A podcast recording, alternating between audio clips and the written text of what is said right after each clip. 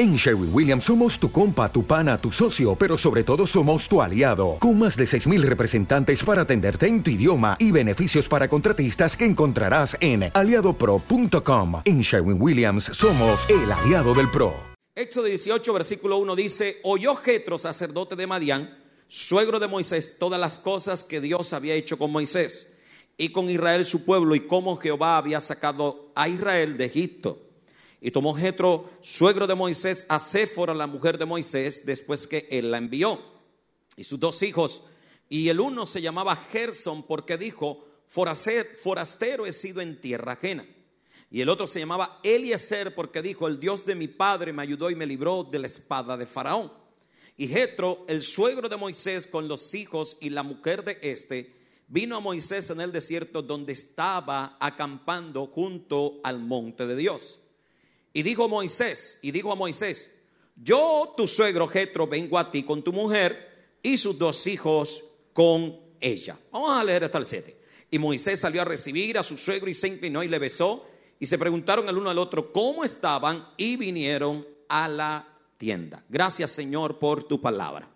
Quiero compartir algo que le he titulado Extraño a lo sobrenatural. Por favor, ayúdame a predicar y dígale eso a cuatro personas. Extraño a lo sobrenatural. Uno de los hombres más asombrosos para aquellos que leemos la Biblia o que hemos visto las películas de Moisés es Moisés, en verdad, muy, más, asombrosos en el Señor. Es uno de los hombres más asombrosos que presenta la palabra de Dios. Usado poderosamente para libertar al pueblo de Dios de Egipto, de aquel control, de aquel sometimiento, de aquella, de aquella fuerza poderosa llamada Egipto eh, porque en aquel tiempo Egipto era la potencia más grande que podía existir, tanto militar, financieramente, y cuanto a desarrollo. Y Dios utiliza este Moisés para libertar a ese pueblo, mi amado, sin utilizar un arma. Lo utiliza enviando diez plagas, cosa que es impresionante, sin tener que utilizar ejércitos, sin tener que utilizar caballos, sin tener que utilizar lanzas, ni espada, ni nada. Dios lo usa de manera muy poderosa e impresionante. También podemos ver la vara convertida en culebra, cosa asombrosa. ¿Qué decir de abrir el mar rojo y no solo abrirlo, sino también cerrarlo? Es algo eh, totalmente asombroso que uno puede ver. También el hecho de eh, Moisés orar por comida y caer maná del cielo. Y también poder ver, mi amado, que golpeó la roca y la roca sacó agua. En verdad que este hombre fue asombrosamente, fue un hombre muy poderoso. Y era un hombre, mi amado, que además de hacer estos milagros, de ver el poder de Dios, tenía una profunda relación con Dios. Dice que Dios hablaba con Moisés cara a cara, como cualquiera habla con otro hombre. Y Moisés no solamente conocía su poder, sino también los planes, el carácter y el corazón de Dios. O sea, tenía una relación eh, muy profunda con el Señor. Como usted conocer a su esposa, conocer a sus hijos, así, Dios, así Moisés conocía a Dios. Salmo 103, verso 7, dice la palabra del Señor. Dio a conocer su carácter a Moisés y sus obras al pueblo de Israel. Dice, dio a conocer su carácter, eso lo dijo David, a Moisés, pero al pueblo solamente su poder. O sea, Moisés fue más profundo que todo el pueblo. Fue el único que pudo conocer la personalidad, los planes, los anhelos y los deseos del corazón de Dios. Mientras que el pueblo solo vio el poder, pero Moisés para con Dios pudo ver mucho más para con que pudo ver el pueblo amado. Ahora, aún a pesar de las características asombrosas de este hombre, eh, me llama la atención, eh, me impacta, eh, en verdad que me trastorna un poco la mente, el hecho de ver que este hombre no fue asertivo en un aspecto muy importante en la vida. y es que no involucró su familia en su misión el encargo que Dios le había encomendado, él dejó a su familia por fuera. Y esto eh, como que choca en mi mente porque estamos hablando de un hombre superpoderoso. Estamos hablando de un hombre que era amigo del Señor. Dice que hablaba cara a cara con Dios. Imagínense, el hombre podía pasar sin comer. No era que se metía en ayuno, era tanto su relación con Dios que no le daba ni hambre. Pasaba 40 días y 40 noches hablando con Dios. Era tremendo la relación.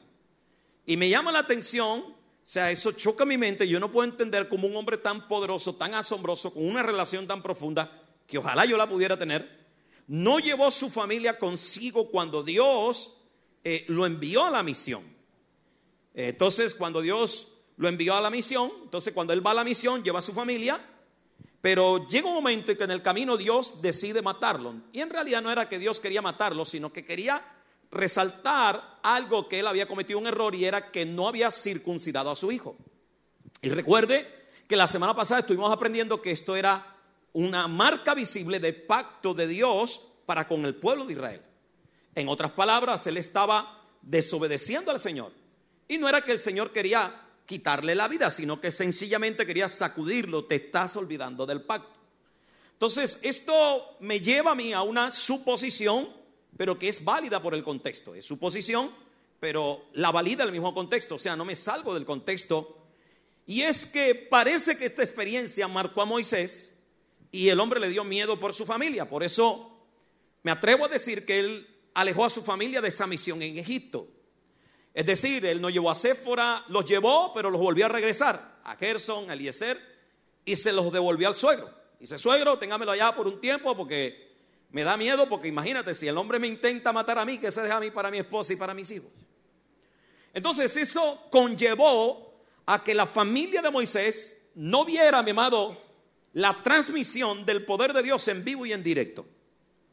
Ni tampoco conocieron a Dios personalmente sino que sencillamente el texto dice que a ellos llegaba noticias. Y en aquel tiempo, acuérdese, no había Instagram, no había YouTube, no había Facebook, no había fotos, no había nada de esto. O sea que la, la información llegaba y no causaba el mismo impacto. No sé si me explico. Por ejemplo, en estos días no es desconocimiento para nosotros lo que es un huracán, pero en el tiempo en que no había las redes, no había televisión, si a ti te hablaban un huracán y pasaba en otro lado, no te impactaba tanto, pero cuando tú entras al YouTube y ves que arranca casa y ves que arranca edificio, tú dices, no, esta cosa es seria. Y entonces si te enteras que en Curazao va a pasar uno, tú comienzas a atornillar tu techo.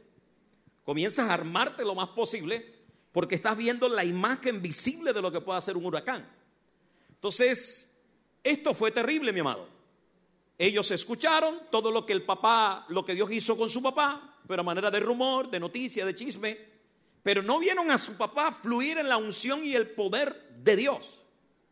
No pudieron verlo en vivo y en directo, no pudieron ver las manifestaciones sobrenaturales de Dios en la vida de sus hijos. O sea, no vieron a su papá orando por plagas y declarando plagas sobre una nación tan poderosa.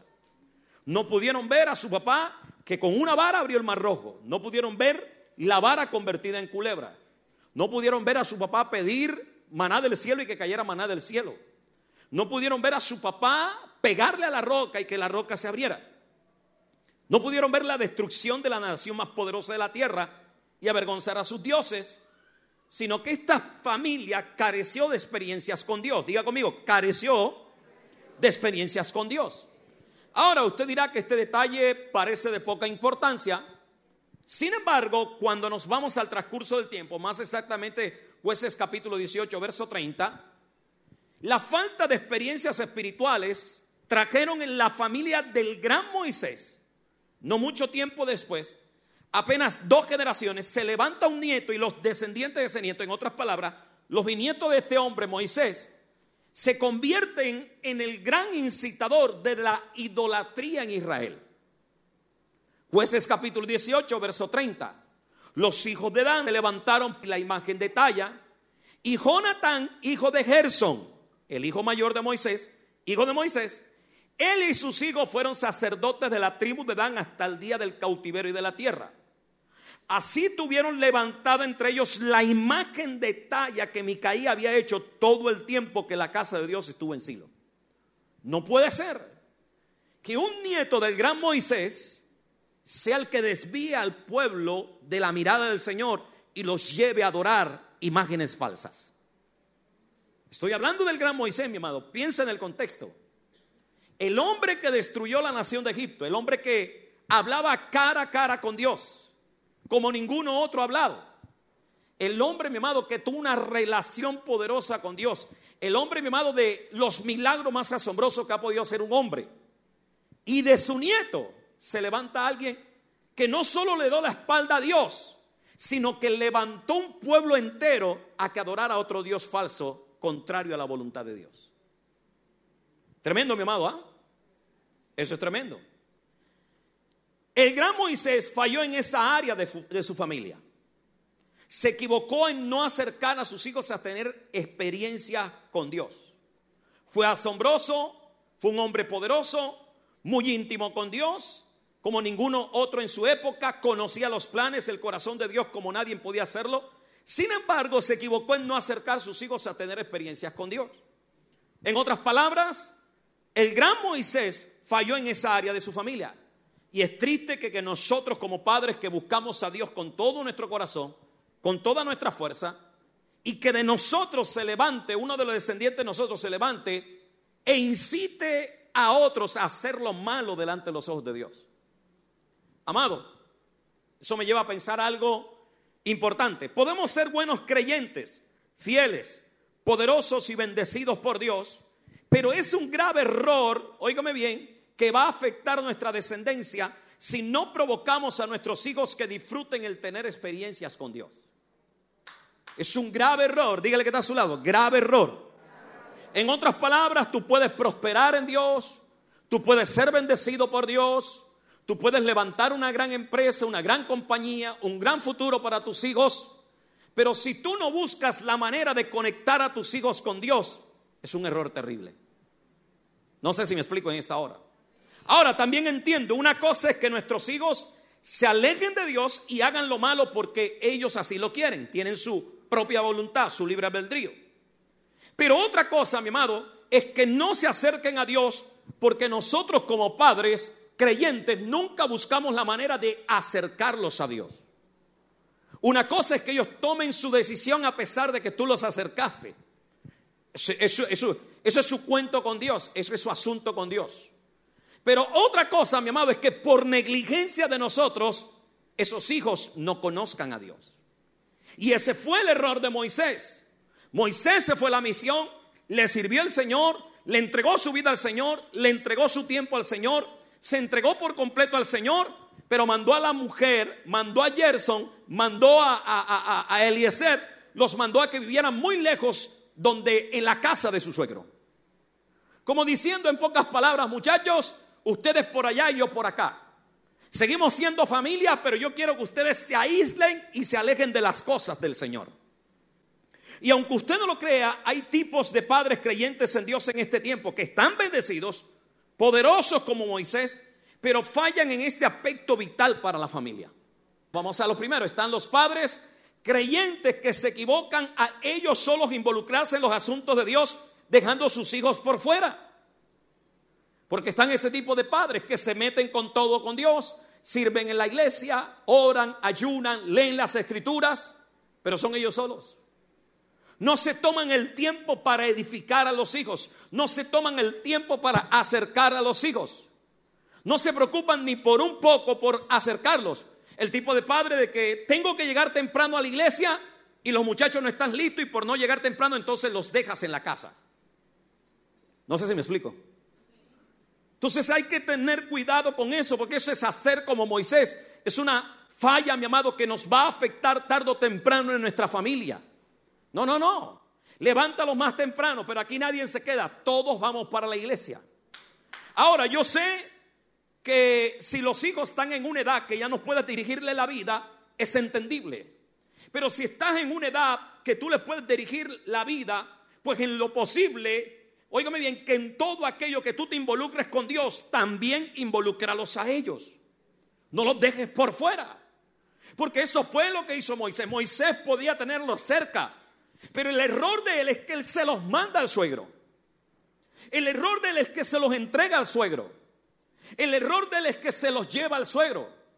Y a veces como hay cosas que Dios no ha contestado en nuestra vida, o milagros que no hemos visto en nuestra vida, o soluciones que no hemos visto en nuestra vida, por causa de eso queremos dejar a nuestra familia lejos de la presencia del Señor. Dile a otro hermano que está a tu lado, no cometas ese error. Hay otro grupo de padres, un segundo grupo de padres le presento hoy. Son aquellos que desean involucrar a sus hijos en experiencias con Dios mas, sin embargo, ellos mismos no quieren participar. Ellos mismos no quieren compromiso con Dios. Ay, me gustaría que mis hijos fueran como los hijos de la hermana fulana. Wow, esos muchachos son un ejemplo. Qué calidad de muchachos. Sirven en la iglesia, son buenos estudiantes, son buenos hijos, se comportan bien en su casa. Pero usted no quiere compromiso con el Señor. Padres que quieren que sus hijos tengan una relación sólida con Dios, pero ellos mismos no la tienen. Mi amado, y le voy a decir la verdad, aquí dentro de la iglesia me he encontrado con ellos. Padres que me dicen, wow, qué tremendo mi hijo. Y yo le digo, viejo, ¿y usted qué? ¿Y usted qué? Eso es un error, amado. Eso es un error. Y habrá padres que a lo mejor dentro de este grupo oran, leen la Biblia, sirven, pero cuando ya está afuera tienen un amante. Yo quiero que mi mujer sea una santa, solo dedicada para mí. Pero tú vives, tú vives andando con otra mujer. Pero si pretendes que tu casa caminen bien. Y ese es un error. No esperes que tus hijos siquiera busquen a Dios si tú mismo no estás entregando el corazón a Dios. Recordemos que la vida es una ley de cosecha y de siembra y lo que sembramos eso vamos a recoger. Si no sembramos entrega, no esperemos entrega en nuestros hijos. Gracias por el amén, gracias por el amén. Pero hay otro grupo más, hay otro grupo más. Está otro sector de los padres con el deseo de incluir a sus hijos en experiencias con Dios pero no ejecutan las acciones pertinentes para lograrlo. Estos son los padres dedicados al Señor, pero, pero no encuentran la manera cómo conecto mi generación con Dios. Estos padres sí están involucrados, pero no son estratégicos. No se inventan nada nuevo para poder conectar los hijos con el Señor. No, no sé si me explico. Que, es que no sé qué hacer, no sé por dónde meterme. A lo mejor no tenemos que tener 100 estrategias, pero dos que sepas, aplícalas. Mire, yo, yo no soy muy estratégico en cuanto a esto, pero mi esposa es una campeona. Cada vez que mis hijas tienen problemas con sus exámenes, ella aprovecha la oportunidad para decirle, pero nuestro papá es el dueño de la sabiduría. Y si le pedimos, Él le puede dar la sabiduría en lo que ustedes tienen que hacer en la escuela. Entonces ella aprovecha y en un minuto hace la oración. Por eso es que a mis hijas les gusta orar más con mi esposa, que es un minuto, que conmigo, que son cinco minutos. Y suena chistoso, pero es estratégico. Porque a veces nosotros, los padres de la vieja guardia, los cristianos de la vieja guardia, pensamos que las oraciones que funcionan son las largas. Y lo que el libro de Santiago enseña, no enseña tiempo, sino que la oración eficaz de justo puede mucho. No tiene que ver con tiempo, tiene que ver con calidad.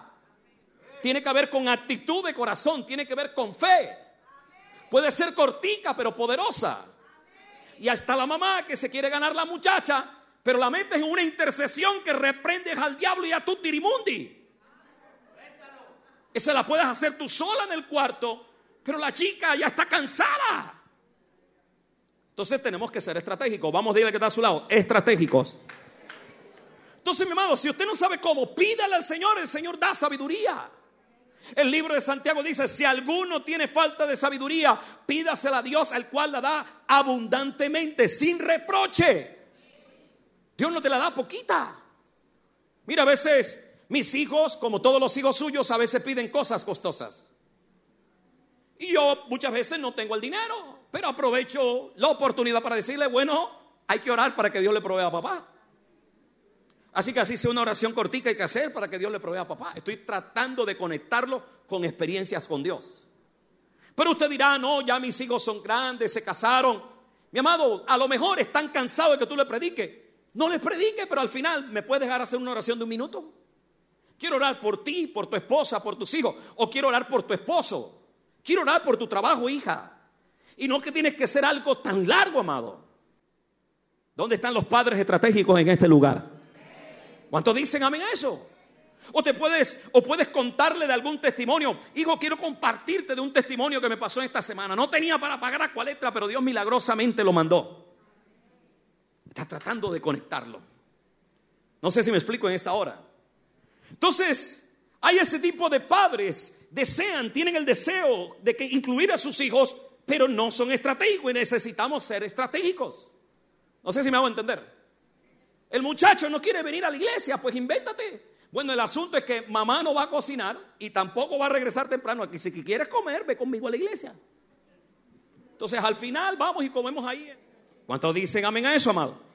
Ahora está este otro grupo de padres, y estos son los que más me preocupan, que son los creyentes en Dios, pero con influencias de gnosticismo. Creyentes en Dios y con influencias gnósticas. El, el gnosticismo no es algo nuevo, es algo desde el tiempo de Jesús inventado por los griegos.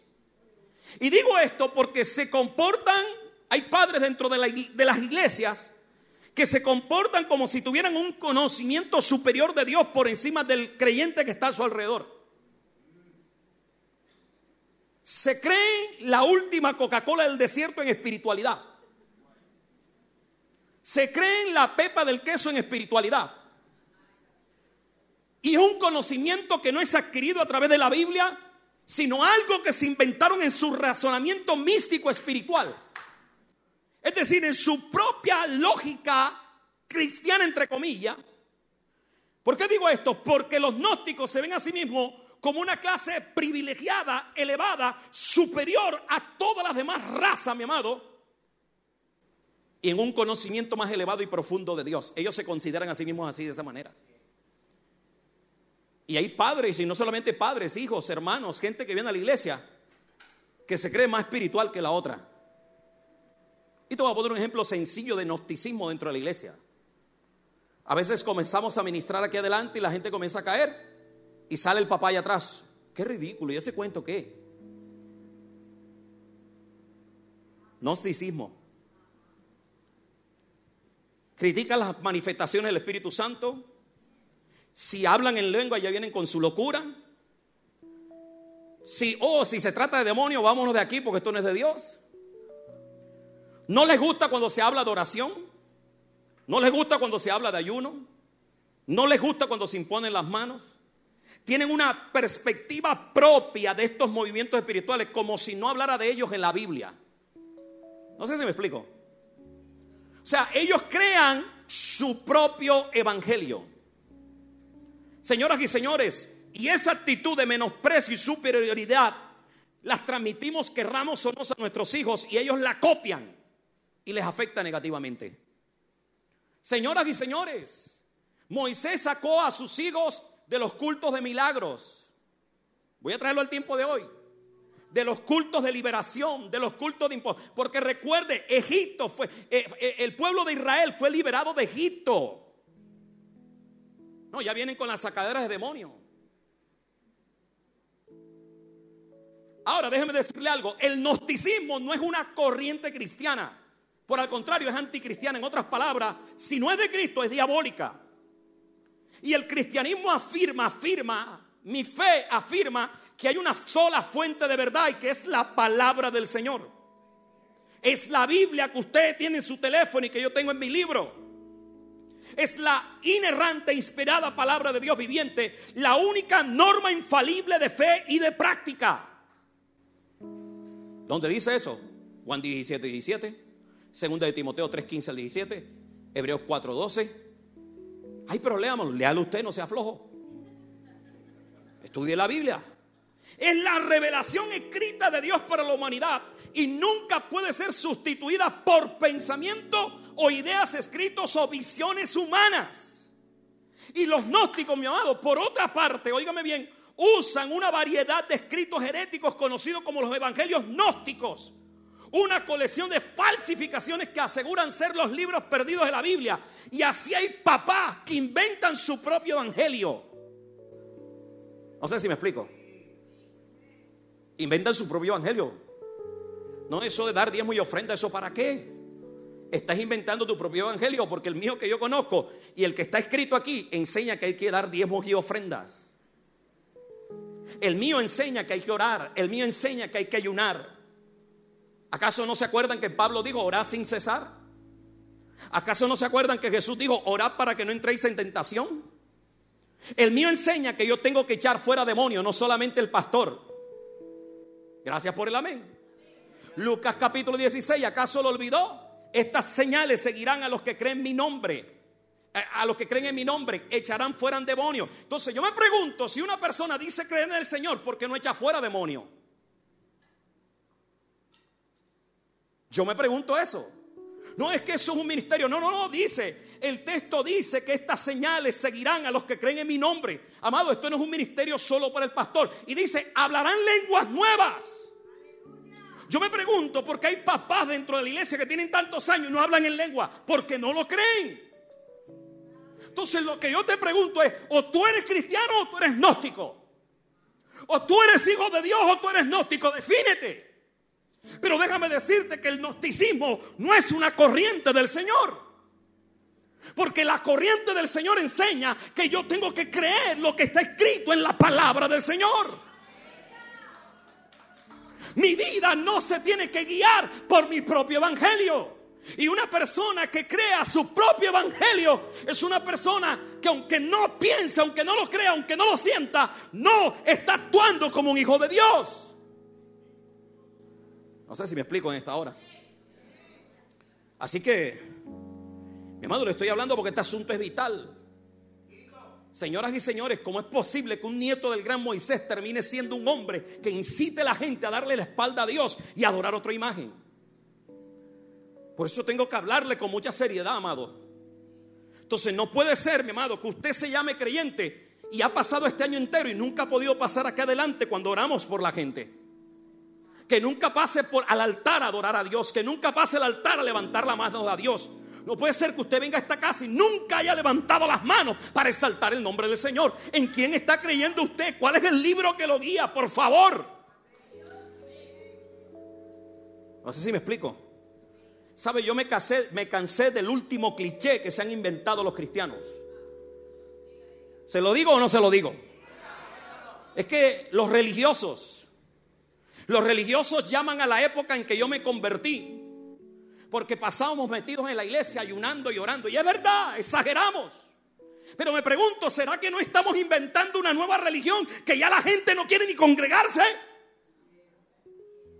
Porque mi Biblia me enseña no dejando de congregarte. Y usted lo puede leer en Hebreos capítulo, mi amado. En Hebreos capítulo 10 usted lo puede leer. Allí lo dice, no dejando de congregarse como algunos tienen por costumbre. No dejando de congregarse, amado.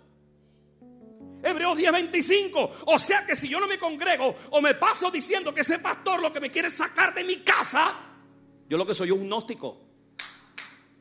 Porque la Biblia lo dice. Y lo tremendo, mire lo que dice, mire lo que dice. Si no exhórtense, tanto más, mire lo que dice, si no, anímense unos a otros. Pero ¿qué hace usted? Desanima el que viene tanto a la iglesia. Que aparte de eso ni se lo traga, sino que desanima al otro. Y si usted, quiere que yo sea más bíblico, ¿puedo ser más bíblico? La gente de la primera iglesia se congregaba todos los días. Y usted que nada más le toca miércoles, viernes y, domingo y se está quejando. Pedro y Juan subían juntos a la hora novena de la oración. ¿Se acuerda cuando libertaron al cojo? Todos los días iban al templo. Yo no te estoy diciendo que venga todos los días porque ni yo mismo vengo. Pero no puede ser, mi amado, que te pase un mes y no vengas a la casa del Señor. Entonces yo me pregunto, ¿qué serás? ¿Gnóstico o hijo de Dios? Gracias por el amén. David decía, David decía, una cosa he demandado a Jehová y esta buscaré, que esté en la casa de Jehová todos los días de mi vida. No es que eso de congregarse, eso no es bíblico. Y entonces, ¿qué es lo que estoy leyendo? ¿O será que esto está según el Evangelio, según San Emel? Utilizó mi nombre porque no quiero. Bueno, voy a utilizar el de mi hijo Moisés porque tengo confianza. Según el Evangelio San Moisés, no hay que congregarse cada rato en cielos abiertos. Tenemos que quedarnos los domingos dormidos en casa. Que podemos quedarnos un mes entero sin venir a la iglesia. Disculpe, Señor, usted está equivocado de creencia. Creo que usted debe ir al templo de los gnósticos. No sé si me hago entender. ¿A dónde te quiero llevar? Se está levantando una generación con mucha incredulidad en las cosas del Señor. Y le voy a enseñar un secreto, papá, y para aquellos que van a ser papá, prepárense. Porque esta generación de 20 años hacia abajo no lee la Biblia. Y si no lee la Biblia, tienen un problema. Difícilmente serán transformados por el Señor. Y te lo digo porque tengo hijos de 14 y 17 años. No son iguales a la, a la generación de 20 años hacia arriba que tiene el trabajo de leer la Biblia. En otras palabras, la tienes más difícil y más dura. Y así que dejas de estar dando el lujo de creerte el super espiritual de cielos abiertos. Y más bien, haz de más para que tus hijos puedan copiar lo bueno que hay en ti. Gracias por el amén, gracias por el amén. Es más, te voy a hacer una pregunta. ¿Hace cuánto tiempo que no ayunas? ¿Hace cuánto tiempo que no vienes a un culto de oración? Y no lo digo para acusar, lo digo para que confronte su corazón, mi amado. Si es hijo de Dios, usted es gnóstico. Gracias por el amén. Te voy a hacer otra pregunta. ¿Hace cuánto que no echas un demonio fuera? No es que eso para los cazafantasmas, para nosotros no. No, dile a tu hermano, tú eres, dígale, usted cree en Jesús. Dice una señal aquellos que creen en mi nombre. Estas señales seguirán a los que creen en mi nombre. Echarán fuera demonios. Eso tiene que seguirte natural, amado. Ahora yo no te estoy diciendo que vas a estar buscando demonios en todas partes. Oye, pero no puede ser que en 10 años he convertido, tú nunca has echado fuera un demonio. ¿O será que el demonio está en ti entonces?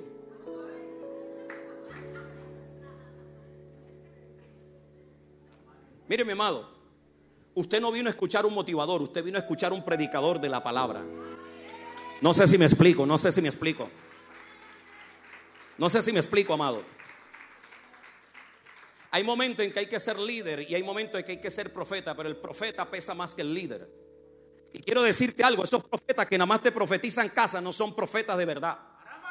Que solo te profetizan un carro, que solo te profetizan una suegra chévere. No, hay una suegra que se te va a parecer una anaconda.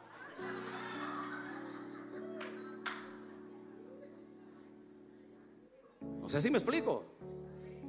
No se moleste cuando el profeta le digo, arrepiéntete de tal pecado. Si usted quiere ver motivadores, busque en YouTube.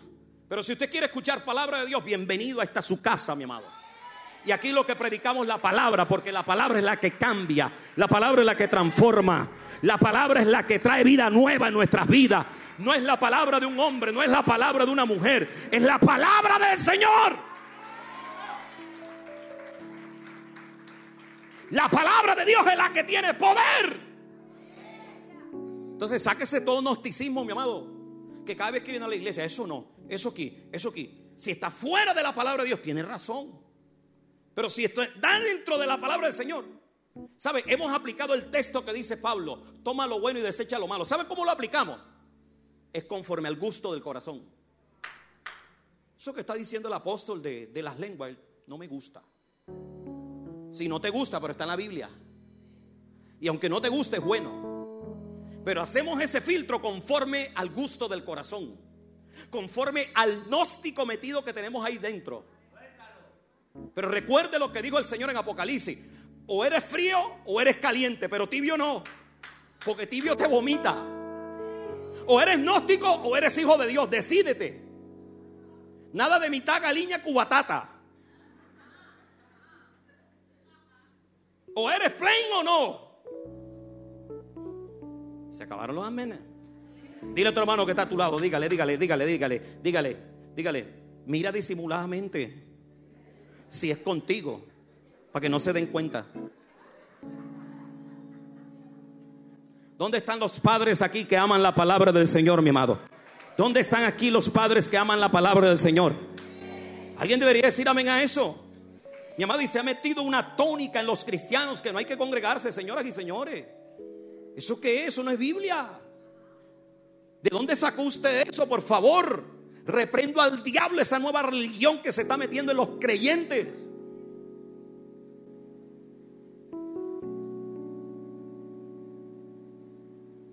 Gracias. Por último, están los papás creyentes, pero que no tienen tiempo para dedicar a su familia. Están dedicados a tantas actividades, trabajo. Y mire, y hay gente que trabaja y le mete un job. Y después le mete otro job. Y cuando venga a ver, se convirtió en el yocero. Hacen cosas de más, amado. Yo sé que la Biblia dice que te mando que te esfuerces y seas valiente. Y tú te esfuerzas. Pero acuérdate también que el Señor nos mandó a confiar en Él. No sé si me hago entender. Y no confundas mucho esfuerzo con falta de confianza. Yo no creo que Dios te va a mandar a, mandar a sacrificar la vida de tu familia por un trabajo, por una economía, donde Dios mismo diseñó la familia. No sé si me explico.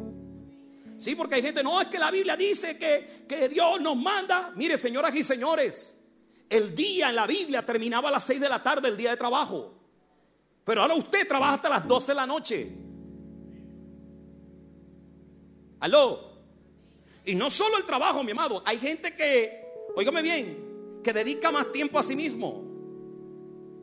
Tres capítulos de la serie de Netflix. Cuatro de la de HBO. Luego gimnasio. Luego salidas sociales. ¿Y en qué hora estás con los muchachos? ¿Y en qué hora estás con la muchachona?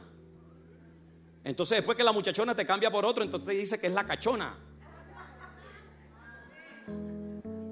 Y resulta que la abandonaste. Porque jardín que no se riega se muere. No sé si me explico en esta hora, amado. Dile a otro hermano que está a tu lado, dígale tiempo. Mire, y, yo no voy a tapar. Hay gente también que en la iglesia se va al otro extremo. Quiere estar metido en todo y no tiene tiempo para la casa. Pero hay gente que justificando en eso no hace nada en la iglesia.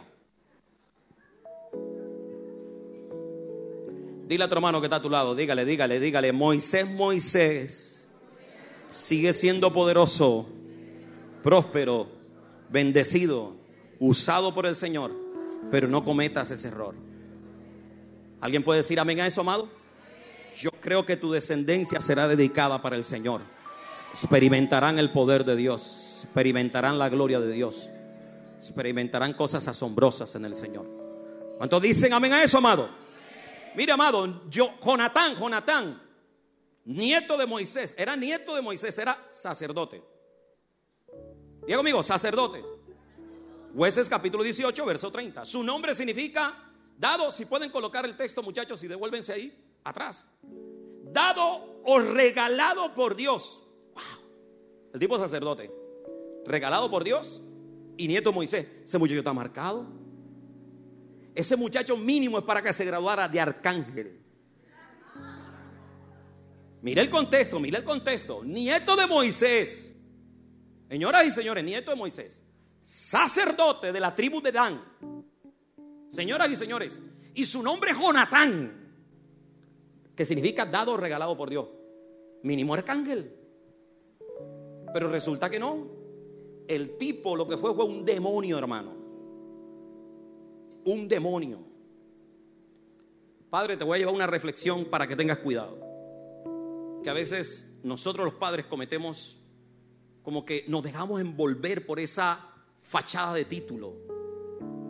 Hay padres que se sienten plenos y satisfechos porque sus hijos son buenos estudiantes, trabajadores, tranquilos en la casa, obedientes, les ayudan, les dan dinerito.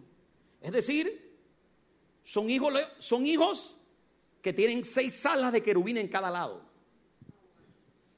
Y se confían en eso. Y se olvidan que el que fue echado del cielo también fue un querubín protector. Te confías en las notas, te confías en que te ayuda a cocinar, te confías en que, en que el muchacho está por allá, pero te manda para la luz, te manda para pagar el recibo de Acualetra, te confías en que no anda enamorando mujeres.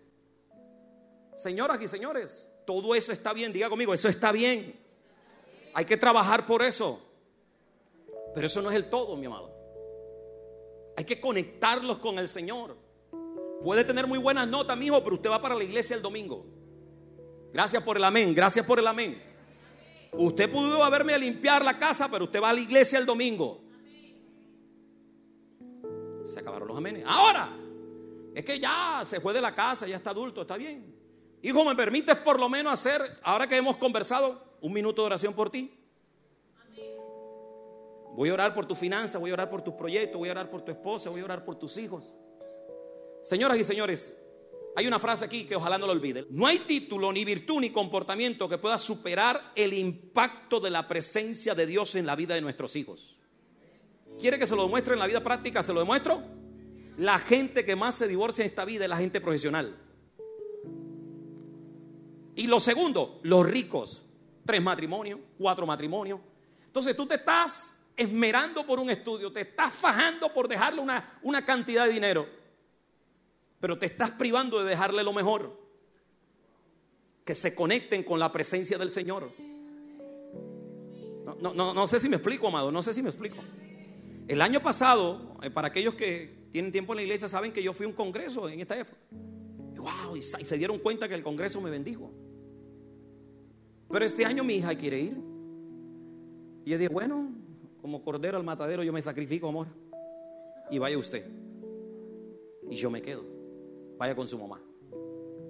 Pero no vaya a creer que por dentro no tengo ganas de ir. Pero es que no podemos ir los tres. Pero me sacrifico yo para que ella vaya y conozca más del Señor. Dile a tu hermano que está a tu lado, vamos, dile que está a tu lado, dígale, no te confíes en los títulos, ni en virtud, ni en comportamiento.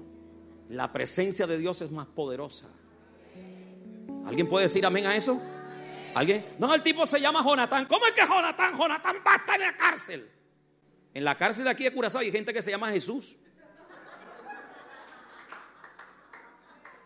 ¿O no? Versículo 3, mire lo que dice lo que dice Moisés de su hijo, verso 3 del capítulo 18. Verso 3. Y a sus dos hijos el uno se llamará Gersón, porque digo, forastero he sido en tierra ajena, extranjero. O sea, Moisés llamó al muchacho de esa manera porque era una etapa en su vida, como le tocó salir de Egipto. Acuérdese que él fue criado como un, como un príncipe en Egipto, pero allá hizo algo y le tocó huir a, a Madián. Entonces el tipo está siendo levantado en una tierra ajena. Pero Moisés no cayó en cuenta que también estaba marcando al muchacho como un extraño que no solo se identificaba a él, sino que identificó al muchacho.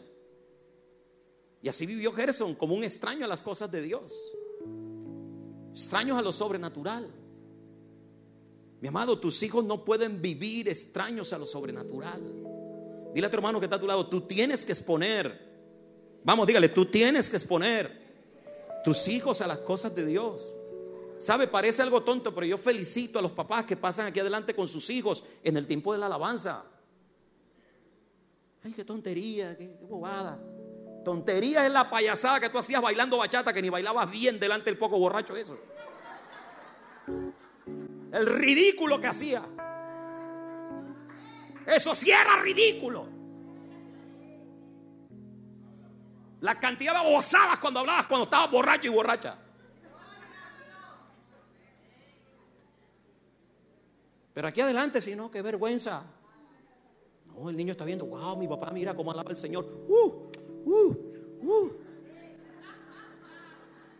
¿Sí me explico, amado? ¿Alguien puede decir amén a eso?